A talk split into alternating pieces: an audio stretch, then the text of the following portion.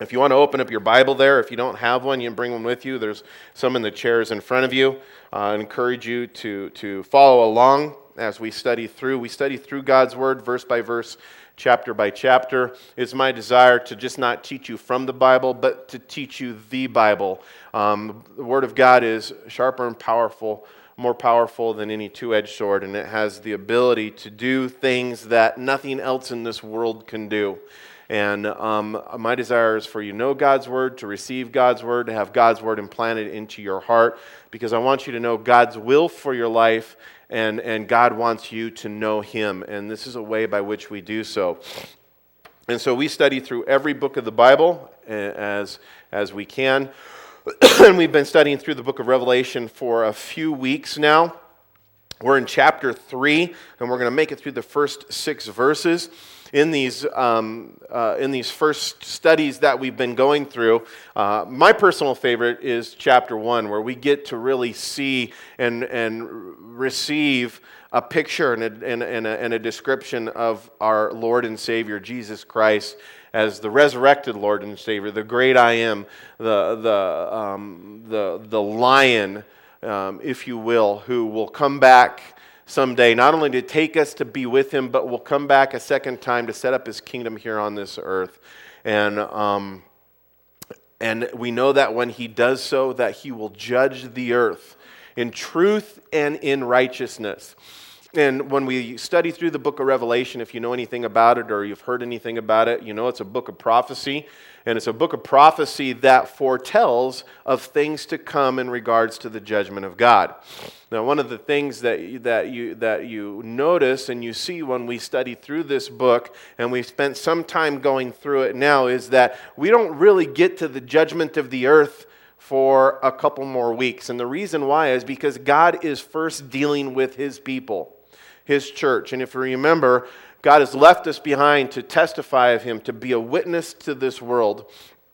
And one of the ways that we are a witness to them is not only by the way that we live our lives as a light and speak words of truth, teaching people the things that Jesus has taught us and the things that we know to be true as in regards to the words of God, but we get to be an example and a witness as God even disciplines us as our children as his children. You know one of the ways that i see this is me as a father i have four kids and um, I, I hope that my younger kids that's not always true but i hope they will learn from the mistakes that the older kids make that i get to uh, discipline them in somewhat in front of the other kids because they're like oh i don't want to do that because I know it won't go well with me. And, and um, obviously, God doesn't punish his kids. All of the punishment and wrath that we deserved, Christ took upon ourselves. But as a loving father, Christ disciplines us, and he desires for us to live lives uh, that are holy, lives full of, of righteousness and purity. And, and um, we, the church, were called to be a light. And so, as God first deals with his church, as we're told that judgment begins in the house of God. In other words, God deals with his own kids before he deals with the rest of the world. That's what we see going on here, is that we can be a light and a witness and a testimony, even to the rest of the world, as God goes, listen, this is what I expect. And if I'm going to hold the rest of the world accountable to this standard, I'm going to hold my kids to it as well. And, and it's not a condemning thing, as we will see again this morning as we study through this letter to the church of Sardis, it's, it's, a, it's, a, it's an encouraging thing, it's a corrective thing. God's desire is that we receive the correction and that we turn back to Him and be in that place where. where the blessings of God is manifested and poured out in our lives. Not only that, so that we're living a life that, that, eh, that, that, so that things might go well with us. I love that in the Old Testament, even in regards to the law of Moses that was given to the children of Israel.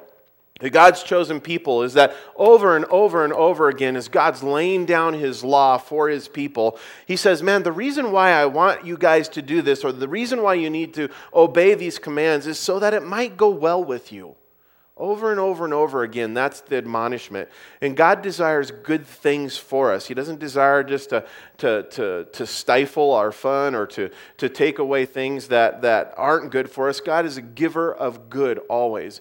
And when He calls us into obedience and He brings us into discipline, it's because He's desiring for good to be in our lives. Now, I'll start off by reading verses 1 through 6, and then we'll pray, and then we'll, we'll go through these verses. So if you'll follow along with me in chapter 3, verse 1, um, we know that the Jesus Christ is given this, uh, these letters, uh, these words to the Apostle John while he was on the island of Patmos, and, and uh, Jesus told John to write these things down. And, and to send them to the churches. And it says in verse 1 And to the angel in the church in Sardis, write. These things says he who has the seven spirits of God and the seven stars. I know your works. That you have a name that you are alive, but you are dead. Be watchful and strengthen the things which remain that are, all, that are ready to die, for I have not found your works perfect before God. Remember, therefore, how you have received and heard. Hold fast and repent. Therefore, if you will not watch, I will come upon you as a thief, and you will not know what hour I will come upon you. Verse 4 You have a few names, even in Sardis, who have not defiled their garments, and they shall walk with me in white, for they are worthy. He who overcomes shall be clothed in white garments, and I will not blot out his name from the book of life, but I will confess his name before my Father and before his angels.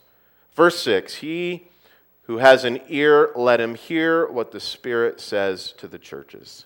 Let's pray. Father, I call upon you um, this morning, Lord, to pour out the Holy Spirit upon this place into our hearts, Father, so that we might have those ears to hear, a heart to receive, God, and, and, and to do as a result of having um, you revealed to us, God, what you desire to do in and through us. Those areas of our lives, Lord, that might be out of place. Those things that we're holding on to the things that we've the, the place that we've drifted away from that place where we began in newness of life with you. Where, where father we've maybe failed to continue to walk in the spirit to walk in faith in you. Lord where we've been distracted or deterred by the things of this life. Lord where we have become um, something other than a blessing um, to you and to others Father, you're the giver of life and you're the restorer of life. And Father, you heal us when we fall and you bring us back to that place, God, um, that you desire for us to be. That place, God, um, where your good and your blessings are, are being manifested in us and through us. So, Lord, I pray as we study your word now, God, that you would teach us, God, that you would reveal truth to us, and God, that we would bring glory to your name and be a light to this world in the times that we live in. Father, we do want to be those who are living expectantly, God, that have eyes that are watchful, Lord, people who hold fast um, to you, to you that is never changing, to you that is faithful. Lord, may we be encouraged this morning. In Jesus' name we pray. Amen. Now, as we've been studying through these letters to the churches in Asia Minor, I've pointed out over and over again that one of the, the specific points of application that we can look at as we study through these letters is a prophetic application. And what I mean by that is the letters had an application firsthand in that they were written to real churches and, and they were a message that was specifically needed, that these churches specifically needed. A real letter handed to them given by, the, by Jesus Christ himself. And so we see that as an application in each one of these letters. We also know that as we look at these letters today in our time, that we can gain personal application where God, through the Holy Spirit, can take the words that was written to those churches all those years ago in Asia Minor and, and apply the same truths, the same words, the same message to not only our lives individually but to our church as a whole. And as we go through these things, I'm sure you've seen in different areas where we go, yeah, I need to, I need to resubmit my life to Christ. I need to, I need to be sure that um, I'm staying in that place where I am in that first love relationship with Christ as we look to it with the church of Ephesus and all the different ones where we can see personal application, but also application to our church where our church needs to be in the place that God would have us be in these areas that these other churches have strayed from, that we too have the same ability and the same tendency to stray from.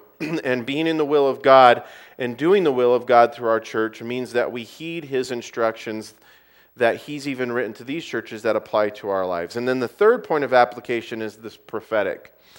In that um, each one of these letters represents, as I've spoken to you in the past, or describes and represents a time in the history of the church that began on the day of Pentecost and continues on till today, a, a, a, time or a, a age, if you will, in the history of the church that we can now look back on and see that helps us understand the progression that we're in as God's people, as the church, as the bride of Christ.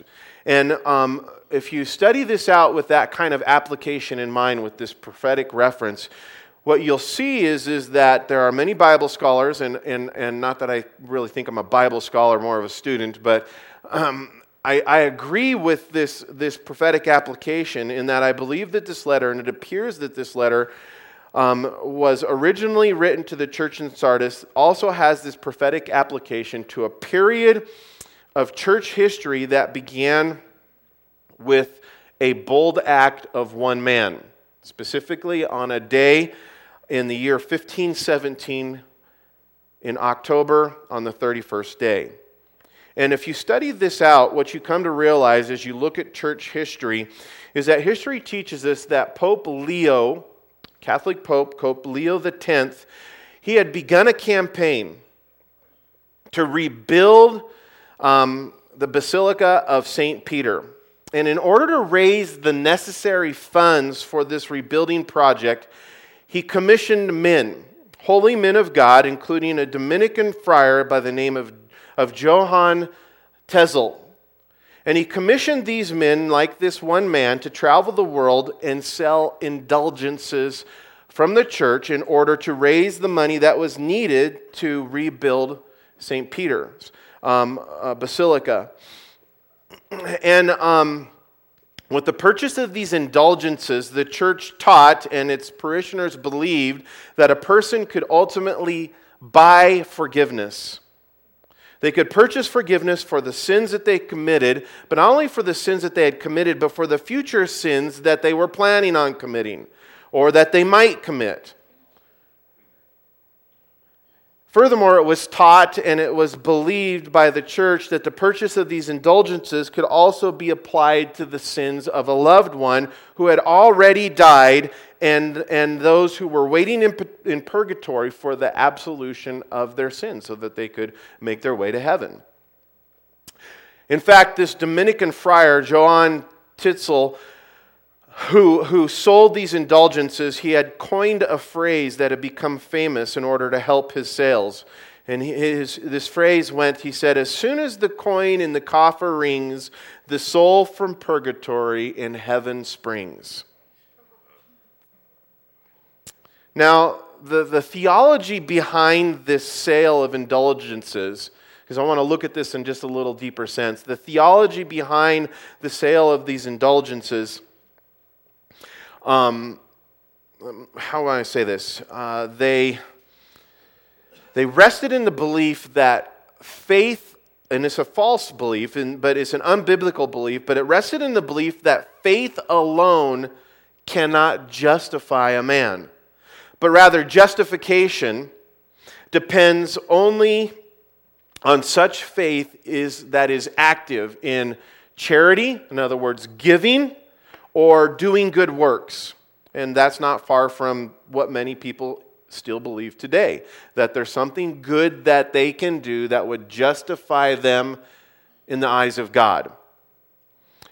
And um, the, the rest of the theology behind this is that the benefits of good works could then be obtained by this charitable giving, specifically by donating money to the church. Now, Friar Johann Tetzel he had been sent to Germany. That was his area that he was to go and sell these indulgences and raise money for this building project.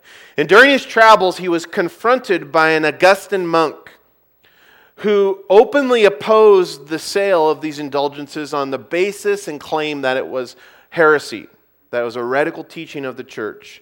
This Augustan monk insisted that since forgiveness was God's alone to grant, those who claimed that these indulgences absolved the buyer from the punishment and, and, and um, um, granted them some kind of salvation, he believed them to be in error. He said Christians must not slacken in following Christ on account of such false assurances. In other words, don't follow after Christ with the idea that you're going to have some kind of absolution of your sins, that you'll be right before God because you've given the church money to buy forgiveness. He said, You should not follow Christ with this thought. This monk had turned away from this widely accepted teaching within the church after studying through the book of Romans, is what history teaches us. And in doing so, he came to the understanding that the Bible teaches us that justification, the act of declaring, the, the act of God declaring a purchase or a person righteous, is by faith alone. And being inspired to respond and, and, and confront the sale of these indulgences, this German born Augustan monk named Martin Luther confronted the Roman Catholic Church. In doing so, he sent he wrote a letter and he sent it to his bishop, Bishop Albert of Mainz, protesting that the sale of these indulgences within this letter. And in this letter, he attached a copy of a 95 point thesis that he had written called The, Disp- the Dis- Disputation of Martin Luther on the Power and Efficacy of Indulgences. And in the letter to this bishop, Martin Luther declared that salvation does not come from good works, but that it is a free gift of God alone, received by grace through faith in Jesus, the only one who can redeem a person from their sins. But Luther's message, as you probably know, was rejected. And on October 31st, in the year 1517, Martin, Martin Luther responded by nailing his 95 point thesis to the door of the All Saints Church in Wittenberg. In turn, he was formally excommunicated by the church, and unbeknownst to him and to the church at the time, the Protestant Reformation began. During this time, many wonderful things have occurred as the Protestant church came back to believing the Bible to be the inerrant Word of God. And they returned to the fundamental teachings that the Bible puts forth, such as salvation by grace through faith in Jesus alone. Yet many of the reformers quickly settled on creating new religious institutions new theological ideas instead of putting the emphasis on seeking Jesus and receiving the Holy Spirit. Sadly, as we now look back upon this age of church history, we see that there's now been many divisions within the church as a result of this Protestant movement. Divisions within the church that have resulted, and from these divisions, we know there have come very many differing denominations, and truly a lack of understanding of what it means to be a cohesive part of the living body of Christ. And with this, a lack of understanding in regards to the life that is received when we abide or abide in the Holy Spirit. And to this church, Jesus writes and says, I know that you have a name, that you are alive, but you are dead. Sardis, if we begin to look at the actual city and the church there to whom this letter was originally addressed to, Sardis means remnant. And this city was located about 30 miles southeast of Thyatira, Thyatira being the last city and the last church that we looked at in the previous letter at the end of chapter 2. And Sardis was an extremely wealthy city located on a commercial trade route that had five major roads flowing into it. However, a large portion of the city's wealth came from deposits of gold that were in the, the Pactolus River, which ran down from Mount um, Tumulus into the valley and through the middle of the city. Now, most of the people there in Sardis worshiped Greek gods, just like in much of the other Greek um, uh, cities and citizens that we've looked at already. But in the center of this city, there was a temple, a temple that was dedicated to the worship of the pagan goddess Artemis. And Artemis was believed to be the daughter of Zeus, the, myth, the myth, mythological god Zeus. And, and, and she was the goddess of, of the hunt, of forest and of hills, of moon and of archery. And like most of the temples at this time, this temple had been dedicated to Artemis and it attracted travelers from very far away as they gathered to this place to pay homage to the Greek goddess. But in 17 AD, this temple and most of the city was destroyed by a major earthquake. And it shook the city and this temple to the ground. And even though the Roman Empire had contributed large amounts of money to rebuilding Sardis, it took many years for the city to recover, and the effects of the disaster were still being felt even when this letter was written to the church. Now, like the previous letters we studied through, we read here in the beginning of this address that Jesus opens up by identifying himself in a specific way that relates to the need of, to, uh, to the need of those whom he was writing it to. And to the church in Sardis, if you'll look there with me, Jesus describes himself or identifies himself as the one who has the seven spirits of God and the seven stars. And we know that this reference to the seven stars, from what we've studied through and looked at already, is a specific reference to the leaders, to the pastors of these seven churches. And then number seven, as we've seen this before all throughout this book, and I reference how many times it is brought up through the book of Revelation, it, it, it refers to the completion or to a fullness and, and in regards to the seven spirits of God, we know we don't have to try to discern what this is for ourselves. We can go to the Old Testament and see where it is spoken about or, or made reference to in order to see exactly what it is here that is being alluded to or referenced in the New Testament. And when, and when Jesus makes this reference to the fullness or completeness of the Holy Spirit, the seven spirits of God, we know that this is the ministry of the Holy Spirit. And in, in Isaiah chapter 11, verses 1 through 2, if you remember, it says, There shall come forth a rod from the stem of Jesse. And we know that this is a messianic uh, reference, uh, specifically to Jesus Christ and it's a description of Jesus Christ and, and, and where he would come from and what he would do and what he would possess. And, and in Isaiah chapter 11, it says, There shall come forth from uh, come forth a rod from the stem of Jesse, and a branch shall grow out of his roots. He says, The Spirit of the Lord shall rest upon him. The Spirit of wisdom and understanding, the spirit of counsel and might, and the spirit of knowledge and the fear of the Lord.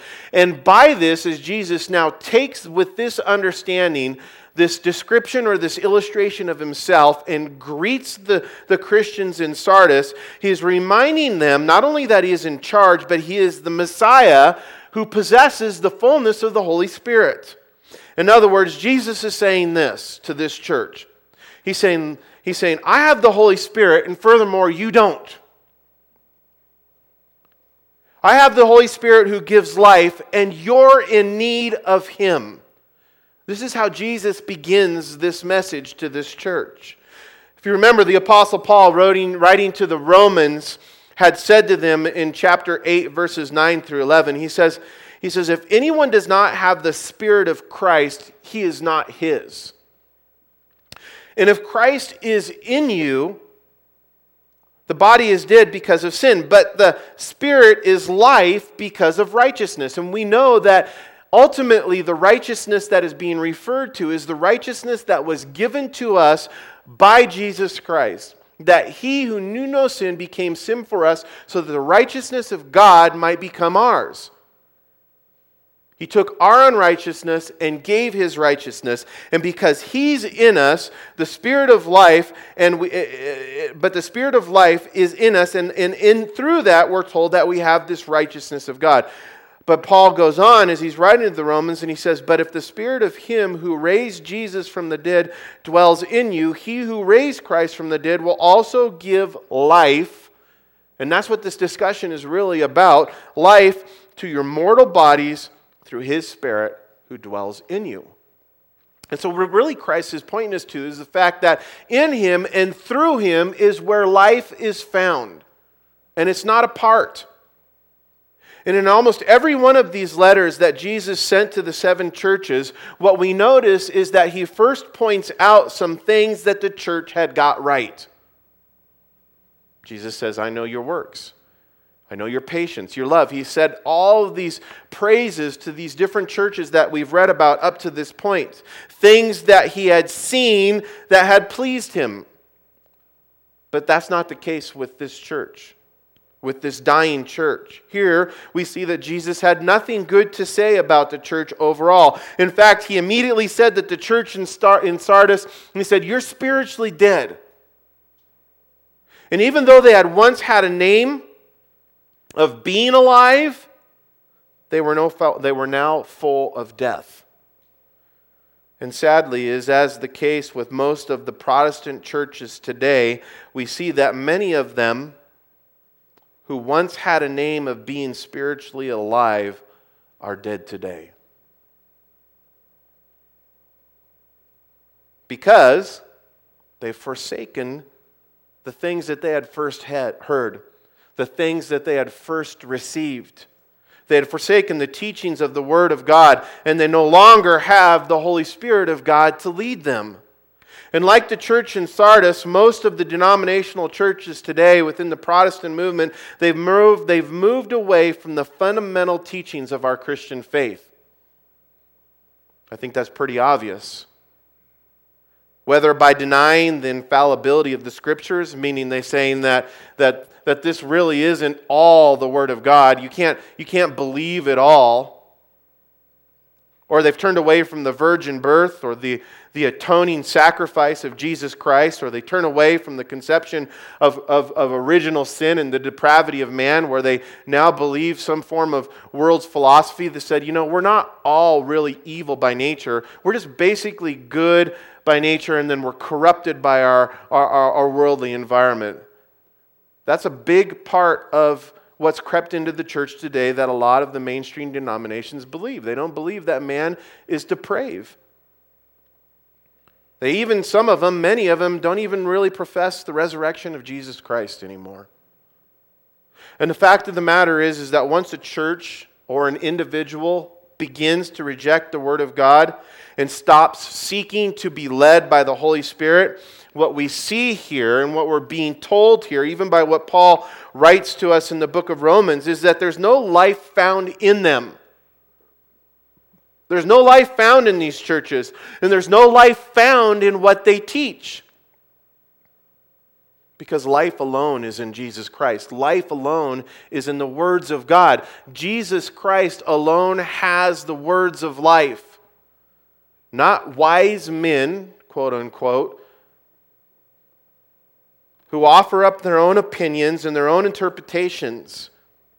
And the truth is, many of these churches and many of the people who fill their seats are Christians in name only just like perhaps many of these people that Jesus were writing to in the church of Sardis. And we don't have to look very hard to see that many churches today who claim the name of Jesus, who take the title of Christian, yet they deny what the Bible says and they deny what Jesus teaches. And a church can have a cross like we do, and they may even have a name that identifies themselves as Christian such as Lutheran, Presbyterian, Wesleyan, Methodist, Congregationalist, and even Baptist. And, and I'm not singling anyone out, I'm just giving you a bigger picture here. But you know what that what what what what what we should see is, is that just because you have a name that identifies you as a Christian does not mean that you are a true Christian or that the Spirit of God is living in you. And the same is true individually. And simply calling ourselves today, hear this, simply saying that we are Christian in name does not make us one. And contrary to what some people can believe, going to church and doing religious things does not make a person a Christian who has the life of God in them. On the contrary, a person a person is a Christian when they believe that Jesus is the son of God. A person is a Christian when they have an intimate and personal relationship with Jesus Christ. A person is a Christian when they have the Holy Spirit of God living inside of them, and when they follow Jesus, the Bible tells us, in this newness of life that is received when the Spirit of God comes to live inside of us. A life where the old things have passed away a life when all things have become new. And with the Holy Spirit, we then walk with Jesus, following his example and seeking daily to live holy lives for him. Now, that doesn't mean that we do it perfectly or we don't do it always, but that's the direction that we're heading. The fact of the matter is that in our own strength, listen, because here's the key, because this is what happens that gets us off straight, off, off kilter, off track, even as people who have been a Christian for a long time, even as a church perhaps that may at once had a, a name that they, they were alive, but now they're not. What goes wrong is, is that we begin to do things in our own strength, in our own flesh, in our, and according to our own wisdom, because we think that we've learned a few things and that we now can do it, that there's a better way or a right way apart from God and apart from His Word. And, and the fact of the matter is, is that in our own strength, we can never live a holy life no matter how much knowledge we have. We can never bear fruit, spiritual fruit, in our lives apart from the infilling and dwelling of the Holy Spirit. This is why we need that relationship with Jesus Christ. We need to hear Him. We need to allow Him to guide us. And we need we need the power of the Holy Spirit controlling us. I need the, Holy po- the, the power of the Holy Spirit controlling me. Because without that, you know what controls me? The natural man, my flesh, my desires, my lusts, my pride. You see, we need a relationship where Jesus is guiding us, and we need the power of the Holy Spirit control us, controlling us. And only the Spirit of God can transform a person.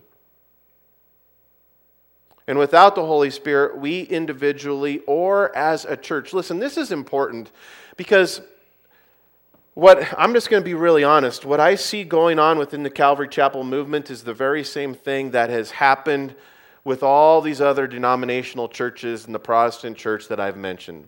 There's, there's the Calvary Chapel name and church is not exempt from this same fatal path. And just because we call ourselves Calvary Chapel doesn't mean that we're somehow guaranteed this life that we're talking about.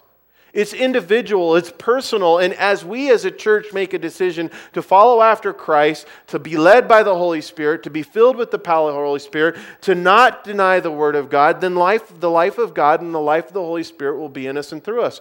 But if we decide to go a different way, we can expect to go the path that the rest of the churches that we may know and think about have gone, where there's no life in us. And once where there was a movement, there just becomes this, this, this monument. And when this monument comes, then there, there, there comes this place of death, a mausoleum, where there once used to be life, but now all there is is death. And only the Spirit of God can transform a person. And only the Holy Spirit, as, as He dwells us in individually, as He leads our, as our church, only He can bring forth life. We cannot do it in our own strength or in our own flesh. And in doing so, we have to rely, when we do it in our flesh, we're left to rely upon our own resources, which, at the very least, is always limited and inadequate. We have to rely upon our own strength. And I don't know about you, but I grow weary. I grow tired. And yet it tells us that our God never grows weary. He never tires. And we're left to rely, upon our own wisdom. And that word, I don't think, can ever really truly be used apart from what is given to us from God. Bible tells us that God's ways are high above our ways, and that apart from him there truly is no wisdom, but that if we ask in faith and call upon him that he will give us wisdom, an endless amount. And we're reminded that we can't do things in our own strength again in Zechariah chapter 4 verse 6 where where God's speaking to Zerubbabel and even the, the, the, the task that God had set before him, he's basically saying, Zerubbabel, if you want life in this project, of rebuilding the temple and leading my people back into the land, he said to him, Not by power or by might, but by my spirit, says the Lord of hosts. And in Jeremiah chapter 9, verses 23 through 24, is where looking at this as a whole picture we're also reminded not only of the importance of the Spirit of God empowering us and leading us and guiding us and directing us, we're reminded of the importance of knowing God. We're reminded of the importance of having this ongoing, day by day, intimate and personal relationship with Him. Listen to what it says in Jeremiah chapter 9, verses 23 to 24. It says, Thus says the Lord, let not the wise man, who here wants to be wise? Let not the wise man glory in his wisdom. Let not the mighty man who wants to be mighty. Let not the mighty man glory in his might. Let not the rich man, you all want to be rich, so I'm not even going to ask that. Glory in his riches, but let him who glories glory in this, God says he says that he understands and knows me. Why? Because there's nothing greater. There's nothing better than knowing Jesus Christ and having that intimate relationship with him, that personal relationship with him. Why? Because as Paul writes to the Roman, the Romans, this is where life is at.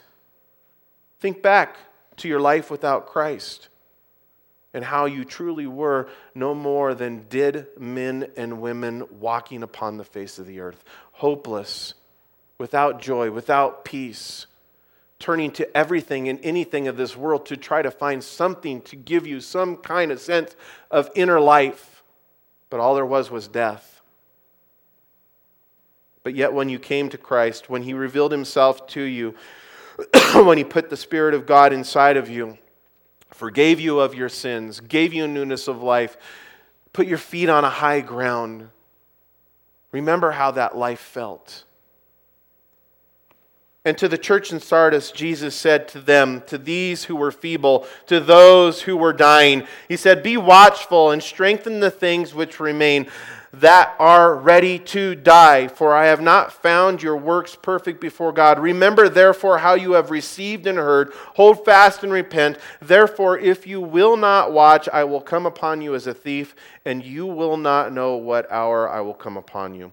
Now, one of the things that I want to point out is in this church, we've done parenting classes, and the parenting classes we do is called Shepherding the Heart of a Child. And if you want to be convicted as a parent, come to that class. Let me tell you right now. Talking from personal experience. And one of the things that they talk about is, is that as parents who are parenting the heart of our children, leading them into a relationship with God, is that one of the things that we must do when we discipline our kids is that we must instruct them in the right way to go.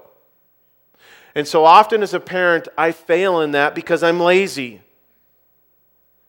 and where it's real convenient to, to, to discipline my child and then just to leave it like that. You do that again, you're going to get it more, or whatever, right? And rather than taking the time to sit down with my kids in love and go, listen, I know you know this is wrong in what you did, but God's word says this, and this is the right way to go. And this is how to get from this place where you're at to the place where there is life. But God's never like that with us. And we see that here, even with this church. That as Christ takes the time to speak to this church, these words of condemnation, if you will, in that sense. And remember, there's no condemnation for those who are Christ in Christ Jesus, where God looks at us and just goes, I'm done with you, I'm over it, look at what you've done. God always points these things out these judgments, if you will, so that there may be correction, meaning that He may take us and lead us from the place where we should not be to the place where we should be, to the place where there is um, life and in these next verses, what we see is it's very clear that Jesus cared about these believers in Sardis, even these ones who were fallen, this feeble church, and his desire was for them to be spiritually healed. And the counsel that he gave to his church began with these two words be watchful. Oh, that is, that is, a, that is an instruction that we, the church, need today that we individually need today. Be watchful. Are you being watchful? Are you awake? Are you alert? Are you living your life in such a way where you're aware of what's going on around you eternally, spiritually? In other words, Jesus is saying to this church, wake up and pay attention. Be watchful. Be watchful. Wake up and pay attention to those things, he says, that still have some life. I like war movies a lot. But in these war movies, you know, these guys are always getting shot. You know, I was watching one the other day, and this, this guy, he, he, he got blowed up. And they're trying to save him, and it's his buddies, and it's camaraderie, and it's like guy stuff. And I'm like, yeah, and and and um, the guy dies. I mean, he, he he's in the battlefield. They can't get him the help that he needs, and and his his buddy, who who is the the medic, is trying to revive him and trying to find a vein to get the medicine in him. It's a really dramatic, tense scene. It was pretty cool, but at one at one point, the the, the guy he dies. And and what happens is is it's like the whole scene the director takes the whole scene into the sense where all you see even though everything else is going around them chaos. In the middle of this firefight you see just this stillness this calmness that is brought to it as the medic listens and he gets up close to his buddy. And what he's doing is he's checking to see if there's some life. He's being watchful He's being attentive. Of course, there was no life, and, and it was a sad thing, but real men don't cry, so I just sucked it up and was like, yeah. And then they got back into the fight. But the point is, is, is when there's death and life at hand, you've got to be watchful and attentive to what's still alive. You see, the first step towards revival, and really this is what we're talking about. We talk about this and pray about this all the time in the, in the, in the, in the age that we live in, is we want revival, do we not? We see the way our country's going. We see the downfall of the church, and we know that the Holy Spirit of God has the power again to breathe new life into our church where we would see revival and a great work of God. Amen? I believe still today that the gospel message has the power of God to salvation, even in the midst of this dark time that we live in. And I believe that God still has many, many people whom He wants to save, not only within this world, but even in our country. I don't believe God's done. I don't believe He's done. Yet the first steps to revival, whether it's with the church as a whole or us individually, were you in that moment of your life? Who here has felt like they've been in that desert time? Where it's just dry. You feel like, man, death is imminent. Where is God?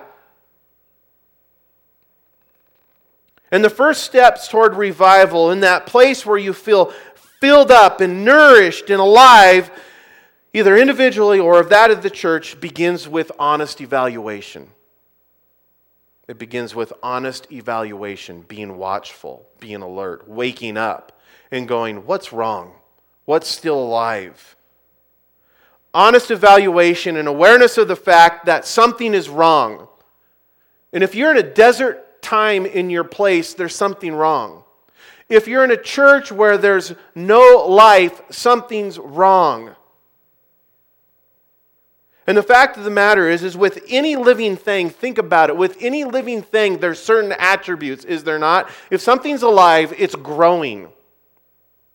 Even for those of us who are older and have stopped growing, they're still growing.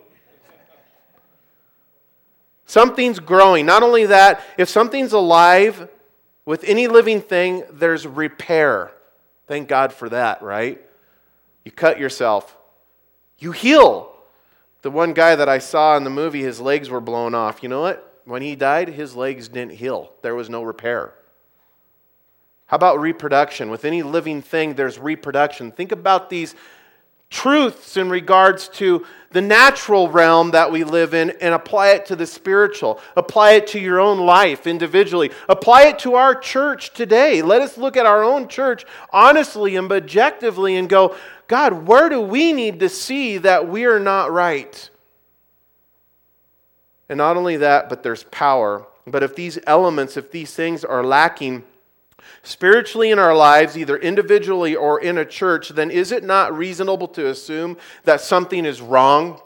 That spiritual death is in the process? That it's taking place. And this church, the church of Sardis, it's clear that they had something wrong and that they were, by their Savior, being called to be aware of their spiritual condition. Not so they could figure out how to fix their problems, but so that they would see their condition, see their need, and then come to Jesus who says, I already have what you need. Look to me. It's right here. You don't have the Holy Spirit. I got him, and you need him. And it's Jesus doesn't point these things out and go, okay, now go figure it out. Sinner. He points these things out and he makes it known to us so that we would turn to him. And that's what his desire was for this church. And you see, in light of this, guys, don't forget this. Please remember this this morning. In light of this, we must see that Jesus is not only the Savior who gives us life, He is the healer who sustains our life. He's the healer. And He sustains our lives, and He gives us what we need to be healed and to get us back to the place that we need to be.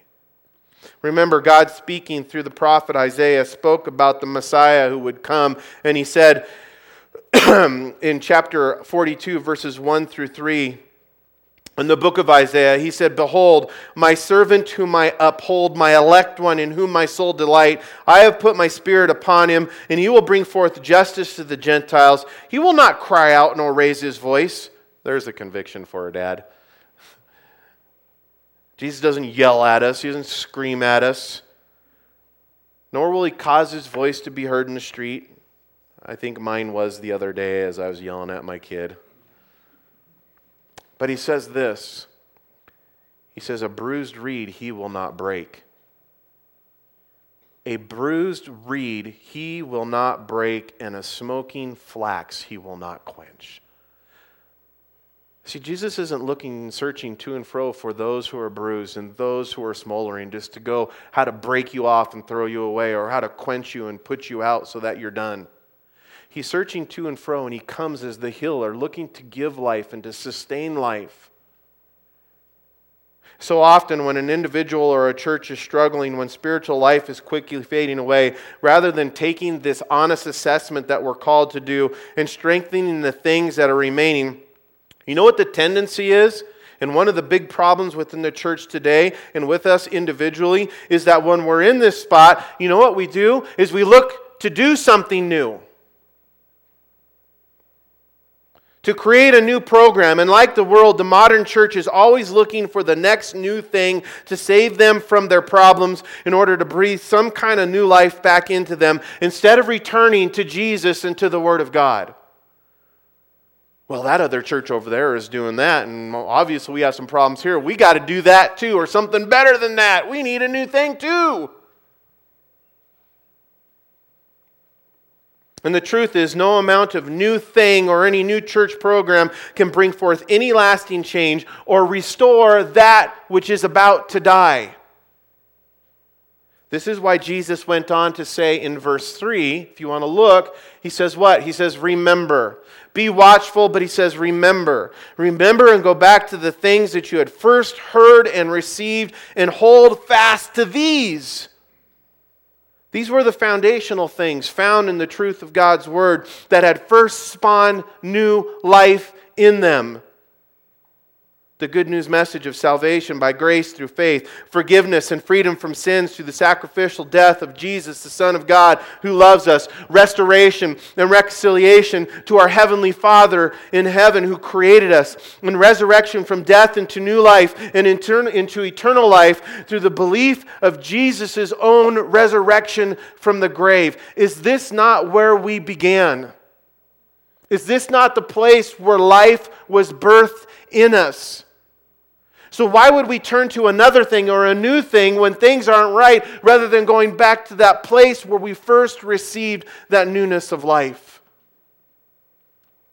These truths are what had given us, sustained the spiritual life in Sardis. And, and, and Jesus said, if they did not repent, here's the warning, here's the rebuke. If they did not repent, if they did not turn back to the Word of God, to these basic foundational things that they had heard and received when they first believed, then Jesus said, What? He said, If you don't, he said, I'm coming back to you like a thief. And what Jesus was saying is, is that you're not going to be ready you're not going to be ready. In other words, one day he would come back to take his church, and they would not be prepared and they would suffer loss. Now, we're not told exactly what that means, and I don't want to make an assumption. And I don't think we're called to do so. We can simply say is that they would come back, Jesus would come back, and they would be unprepared and they would suffer loss. And the sad fact is that the Christians in Sardis, what we see is that they had stopped living and looking for the Lord's return. And it had firstly affect the way that they lived. The same fact is also true of most of the denominational churches today. And even though Bible clearly teaches that Jesus will come back for his church on a day and in an hour when no one knows, Christians today are not living with this truth. They're not living obediently, they're not watching, and they're not waiting expectantly for Jesus' return. But remember, Jesus, with his own words in Matthew chapter 24, verses 42 through 44, he said, he said, Watch therefore, for you do not know what hour your Lord is coming, but know this, that if the master of the house had known the hour the thief would come, he would have watched and not allowed his house to be broken into. Therefore, you also be ready, for the Son of Man is coming at the hour that you do not expect. The point is, listen, when we are expectantly and and, and, and waiting hopefully for the Lord's return, knowing that it could happen at any moment, even before we get done with this Bible study today. It could, and it might especially in light of the times that we live in, especially in light of the things that we see going on around us. But if we're not living in that way, you know what? It will, if, it, it, it, will, it will negatively affect the way that we live. And if we are living with that in mind, you know, it will affect every decision that we make. Every decision that we make. In short, we will watch to make sure that we are prepared for our Savior's return.